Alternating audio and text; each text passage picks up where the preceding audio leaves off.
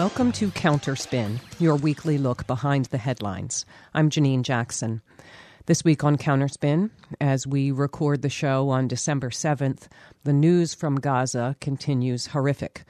The Washington Post is reporting, citing Gaza Health Ministry reports, that Israel's continued assault throughout the region has killed at least 350 people in the past 24 hours bringing the death toll of the Israeli military campaign, launched after the October 7th attack by Hamas that killed a reported 1,200 people, to more than 17,000. In this country, Columbia University has suspended two student groups protesting in support of Palestinian human beings and human rights, though the official message couldn't specify which policies exactly had been violated. There are many important and terrible things happening in the world right now. From fossil fuel companies working to undo any democratic restraints on their ability to profit from planetary destruction, to drug makers who have devastated the lives of millions of people using the legal system to say money actually can substitute for accountability, to an upcoming presidential election that is almost too much to think about, and a Beltway press corps acting like it's just another day. But the devastation of Gaza and the vehement efforts to silence anyone who wants to challenge it, and the failure of those efforts, as people nevertheless keep speaking up, keep protesting, is the story for today. Sonya Meyerson-Knox is communications director of Jewish Voice for Peace. We talked with her this week on Counterspin. And that's coming up, but first, a very quick look back at some recent press.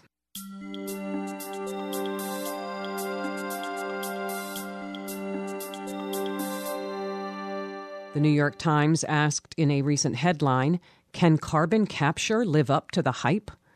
The article's subhead seemed to offer an affirmative response. Quote, the technology to capture and bury carbon dioxide has struggled to ramp up and has real limits, but experts say it could play a valuable role. Close quote. But what's the evidence? The article mostly described the failures of expensive carbon capture projects to even get off the ground. The only reference to that supposedly valuable role linked to three studies or reports. The titles of two were Carbon Capture Too Little, Too Late, Too Slow, It's No Panacea, and Heavy Dependence on Carbon Capture and Storage Highly Economically Damaging, says Oxford Report. A third, seemingly more optimistic report came from the International Energy Agency, but that agency's latest report actually offered the opposite message. Its executive director explained. Oil companies' plan to hit net zero by increasing production and capturing emissions is an illusion based on implausibly large amounts of carbon capture.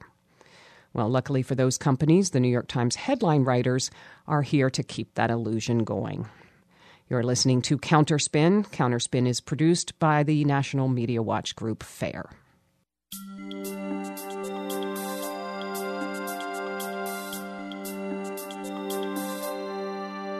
Despite the official contention that civilian deaths in the Gaza Strip are in keeping with those of other military campaigns, a recent New York Times report acknowledged that actually, quote, Israel's assault is different, close quote.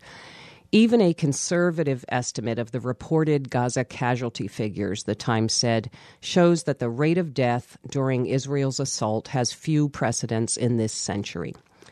Listeners know that the response to the current violence on Gaza, the massive killings and displacement, what response you believe in has to do with your understanding of what's happening and why. And that depends on who you're hearing from who you're told to believe. Who gets to speak is always a key question about U.S. news media coverage of what we call foreign policy. But that doesn't just mean which officially credentialed policy experts, but which human beings, which communities get to not just be quoted, but shape the conversation. And now, as always, U.S. corporate media's insistence that power speaks and those affected get to comment maybe is trying to win the day. But if that insistence is failing, it's to do with the work of our guest, and I'm sure she would say many others. Sonya Meyerson-Knox is Communications Director of Jewish Voice for Peace. She joins us now by phone from Philadelphia. Welcome to Counterspin, Sonya Meyerson-Knox. Thank you so much. It's so great to be here. Well, I don't think New York Times columnist Bret Stephens is himself especially worthy of respectful consideration here. Ten years ago, he was saying, The Palestinian saga has gotten awfully boring, hasn't it? Uh, everyone else in the region is changing. Only the Palestinians remain trapped in ideological amber. How long can the world be expected to keep staring at this four million year old mosquito? Okay, but the Times op ed page is still looked to as a measure of kind of the range of acceptable opinion. So it's meaningful what Stephens does in this recent piece, where he states On October 8th, Jews woke up to discover who our friends are not. He cites Jewish Voice for Peace as being used as Jewish beards, interesting language, for aggressive anti Semites. And he essentially suggests that we can maybe dismiss the views of Black Lives Matter because one of them didn't immediately denounce Hamas, and we should side eye academic and corporate diversity efforts because they're also sites of anti Semitism. We've seen it elsewhere this notion that well, Jewish people put out lawn signs after George Floyd's murder, so it's unfair and it's revealingly biased that all black people don't support Israel's assault on Gaza and indeed the occupation itself. It reflects a sad and cynical view of coalitional social movements as transactional, as favor trading your work represents a different vision and understanding. Can you talk about that and, and how you engage, or if you engage, that transactional view of justice movements? The thing about Bret Stephens and so much, unfortunately, of the New York Times opinion pages is that, in fact, they are the ones who I would argue are um, historical anomalies stuck in amber. That what we are seeing yet again, as we have seen so many times in recent history, is the fact that people who are believing in progressive causes, who want the world to be a better place, are already understanding and committed to a vision of the world that is intersectional, where our struggles are absolutely connected. The belief that none of us are free unless all of us are free. It's not just a slogan. It's absolutely, I think, the only way that any of us are going to have the future that we're trying to build. And, and so to have um, to have the paper of record continually disparage some movements, and I would put Jewish Voice for Peace's work um, as anti-Zionist Jews, along with the much, much larger and rapidly growing Palestine solidarity movement globally, but to put all of that somehow always on the exception and to castigate anybody who chooses to stand with an incredibly moral and just cause simply because one prefers to defend the actions of the state of Israel and a government which is advocating for genocide is just utterly appalling. I am astounded every time the New York Times and most of corporate media does this. The, the, the, way that some causes are allowed to be lifted up and progressive and other causes are just, are not, not because they're not presenting as cleanly or as well behaved, but literally because they are pointing out the inconsistencies of U.S. foreign policy and the extent to which the U.S. government and our elected officials are out of step with what the U.S. population wants. Look at all the polls, including the ones that are coming out right now. A majority of, of U.S. voters and the vast majority of Democratic voters are all demanding a lasting ceasefire, and most of them want to see U.S. military aid to the Israeli government conditions, if not stopped entirely. And yet, none of that actually appears on the pages of the New York Times. It treats the Palestine movement and those of us who stand for Palestinian freedom and liberation as though we are somehow an anomaly when in fact we are the, the vastly growing majority. And another thing, I, I, think it also kind of suggests that Jewish Americans have been corrupted essentially by wokeness or by critical race theory or something. And as I've seen you point out elsewhere, that's a misunderstanding of history. You know, that's a misunderstanding of the role that Jewish Americans have played in progressive movements to say that all of a sudden um, folks are critical of the state of Israel. Oh, absolutely. As long as there's been the concept of a state of Israel, there have been Jews that have been leading opposition to it. The American Jewish population, let alone the global Jewish population, is not a monolith, and it never was, and it, it never will be.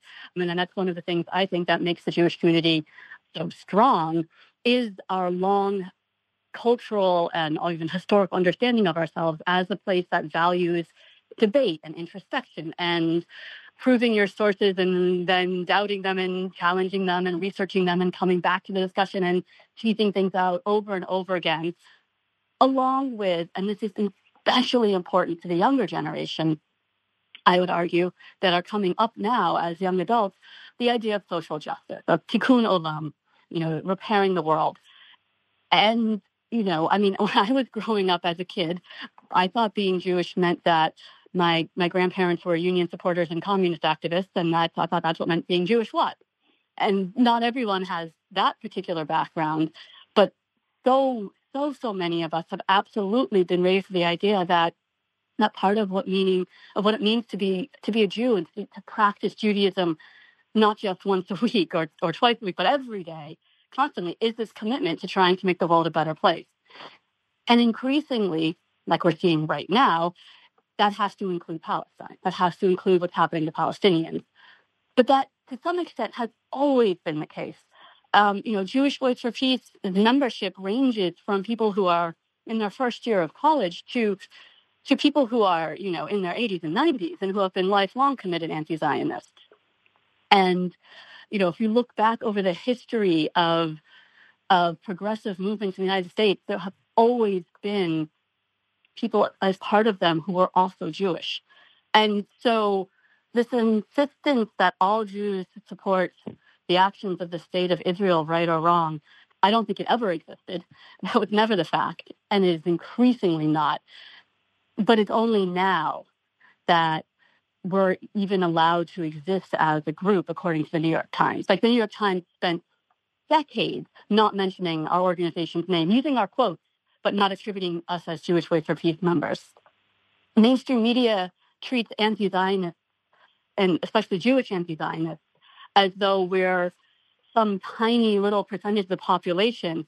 But at the same time, even as back far as polls from 2012, 25% of US Jews thought that Israel was operating as an apartheid state.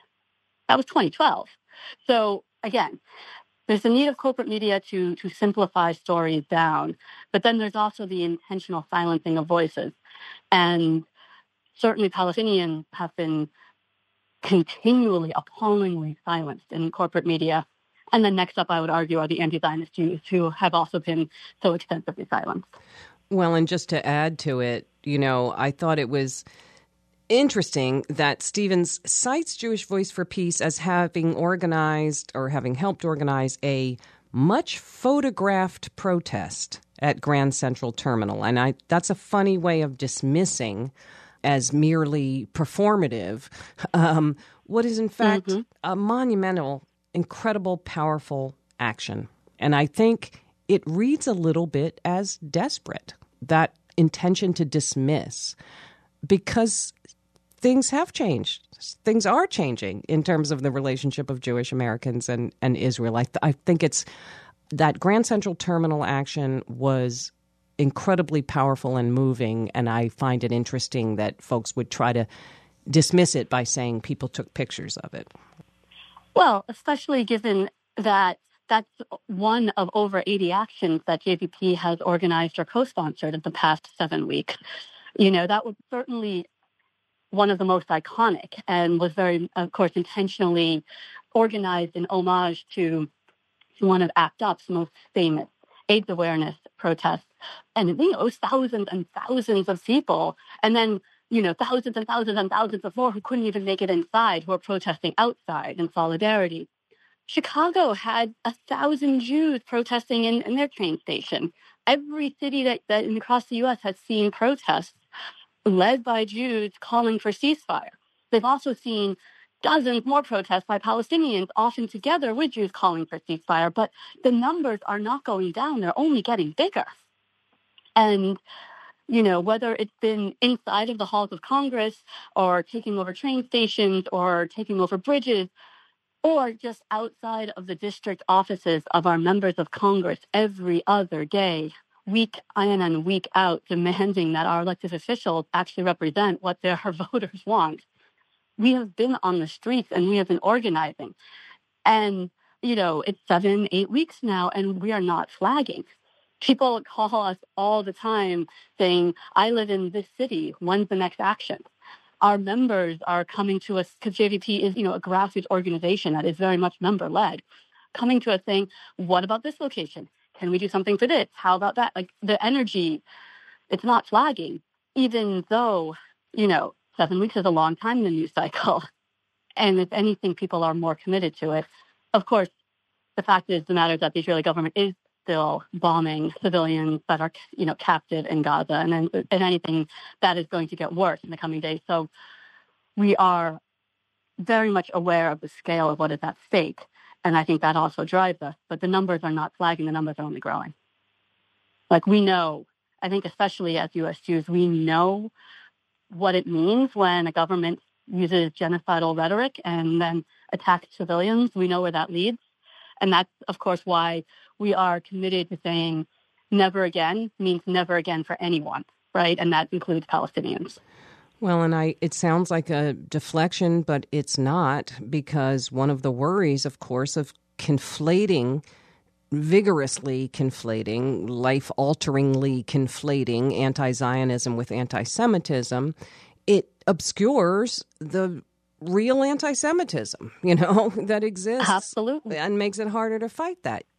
Oh, absolutely. I mean, it's devastating right now watching as real anti-Semitism is absolutely on the rise, you know, because white supremacy is absolutely on the rise. And the number of attacks that we have seen on Muslims and on Palestinians in this country is, is you know, unequivocally on the rise. The attacks on the three Palestinian students in Vermont is atrocious. But instead of you know, leading Jewish organizations that, that claim to work on civil rights actually addressing that, they're focusing all of their attention on defending the government of the state of Israel so that it can be held accountable for the war crimes it's committing. It's incredibly worrisome.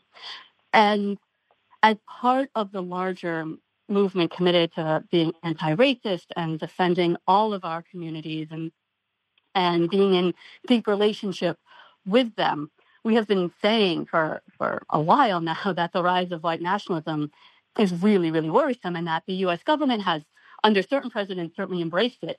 And under the current president is not doing enough to fight it. Right. Just like we'd argue college campuses have platformed white supremacists numerous times and create incredibly unsafe spaces. And one of the results of that is absolutely the rise of this incredibly terrifying, horrific white nationalist movement that certainly uses anti Semitism as one of its tools in its toolbox. We can and we will dismantle that. And we do that in solidarity with everybody from the other communities we work with, with our Muslim allies and our Palestinian allies and our Black allies and everybody else that is committed to being in solidarity against white supremacy. But we can't do that nearly as effectively if at the same time we're being continually accused ourselves of something that we're not doing if these organizations that claim to worry about anti-Semitism really did, then they would stop defending the Israeli government, you know, and protecting it from being held accountable for bombing hospitals, and instead allow us all to focus on what we need to do to dismantle white supremacy and the anti-Semitism that white supremacy uses. I would love you to talk about what you'd like to see more or less of from reporting, but I want to just reference as I do that an interview that I often refer to with Ellen Schrecker, who is an expert in McCarthyism, who says there's an idea that we went through this period and, you know, it was difficult, but we all lived through it. we we made it through. We made it out the other side. And what she says is, you know what? We didn't all make it through. We didn't all survive. It's not only that people lost their jobs and their livelihoods and their friends, but certain coalitions didn't survive. Certain ideas that were being put into action didn't survive. And we were set back by that McCarthyism in unknowable ways. And I think it's relevant here. You know, there are costs being made here, not just that people are being fired for having the wrong opinion or for putting something on Facebook, but people are being cowed. People are who would have marched are not marching because they see the harms. What would you say to folks who are maybe a little bit scared about the costs of speaking out at this time? That's an incredibly potent point right? You know, like I come back to it all the time because we didn't all make it. It did it didn't all work out fine. And I think it's a point that's often lost. And of course, I think the only way that we can make sure that all of us make it, right? That all of us come together and all of us are protected is if we are truly all in this together the doxing of, of students, particularly um, Palestinian Muslim students, but also Jewish anti-Zionist students, the doxing of students is unacceptable, and we have to come together and call that out. The response from certain Jewish institutions, legacy institutions in particular, which has silenced and or fired staff for raising issues about ceasefire, not even necessarily getting into anti-Zionism. All of that has to be called out, and we do it together and we come out loudly together. And one of the things that Jewish Voice for Peace has always been committed to is building the Jewish community and Judaism beyond Zionism. So with our rabbis and with our Havurah networks and with all of our chapters, we bring in Jewish ritual, we we embrace the, the teachings of, of of our movement elders in order to offer alternative Jewish communal spaces so that if speaking up for Palestine, if demanding a, cease, a lasting ceasefire, if even articulating that Palestinians deserve just as many human rights as anyone else, if that is too much for the community that you are currently in, for your family or for your, your Jewish community or whatever, there are other communities that are waiting and welcoming and would love to have you with us. And we are growing and we have the full range of Judaism at our fingertips, and we are building a Judaism that is not dependent or in any way, in fact, related to the actions of the state of Israel. And I always think back to something that Mohammed El-Kurd said a few years ago, which was, if you think it's hard having these conversations at the dinner table, imagine actually what it's like living a day in the life of a Palestinian. And I think that's something that we all have to hold on to as well, that it doesn't feel great initially to initiate these really hard conversations. And we're here to help, and it's what we're being asked to do. And it's absolutely, I think, the moment to be doing it. So, Jewish Voice for Peace and other organizations uh, that are part of the Palestine Solidarity Movement, including If Not Now and others, are offering how to have hard conversations. We're offering the tools so that when you have these conversations with your friends and your kids you went to summer camp with or your you know, you're kind of, you know, grumpy older uncle, you're not alone in it. And you also know how to do it in a way that we believe leads to everybody actually becoming more formed, more aware, and hearing each other. I mean, obviously, we want to see Palestinian narrative centered more. The fact that there was no Palestinian uh, voice on the op ed pages of any national U.S. paper in the weeks following October 7th was appalling. I'm very concerned about the fact that so much of mainstream TV seems to find it okay to fire their Muslim and Arab anchors and hosts.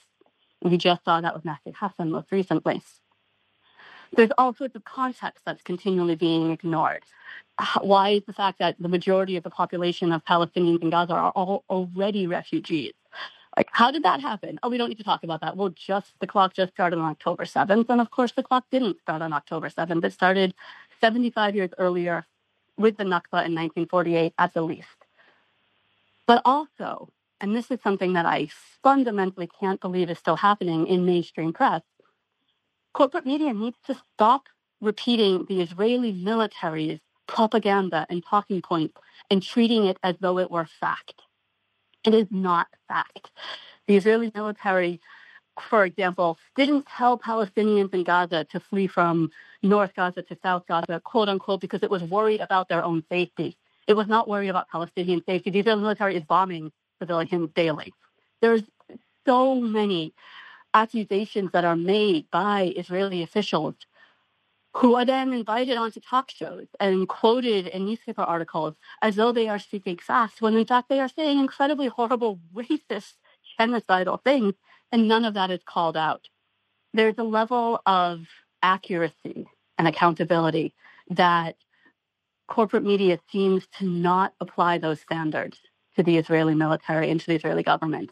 And it is shocking and a high, high time for, you know, very, very, you know, we are well overdue for that to no longer be the case. We've been speaking with Sonya Meyerson-Knox of Jewish Voice for Peace online at jewishvoiceforpeace.org. Sonya Meyerson-Knox, thank you so much for joining us today on Counterspin. Thank you. It was such a pleasure to be here.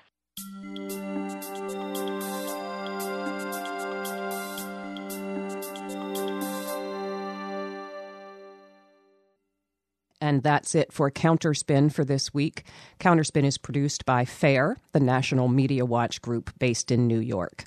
If you missed part of today's show or you'd like to hear previous shows, you can find decades of shows and transcripts on our website, fair.org. The website is also the place to learn about and subscribe to our monthly newsletter Extra, and it's the place to show deeply appreciated support for the show if you are able and so inclined. Counterspin is engineered by Alex Noyes. I'm Janine Jackson. Thanks for listening to Counterspin.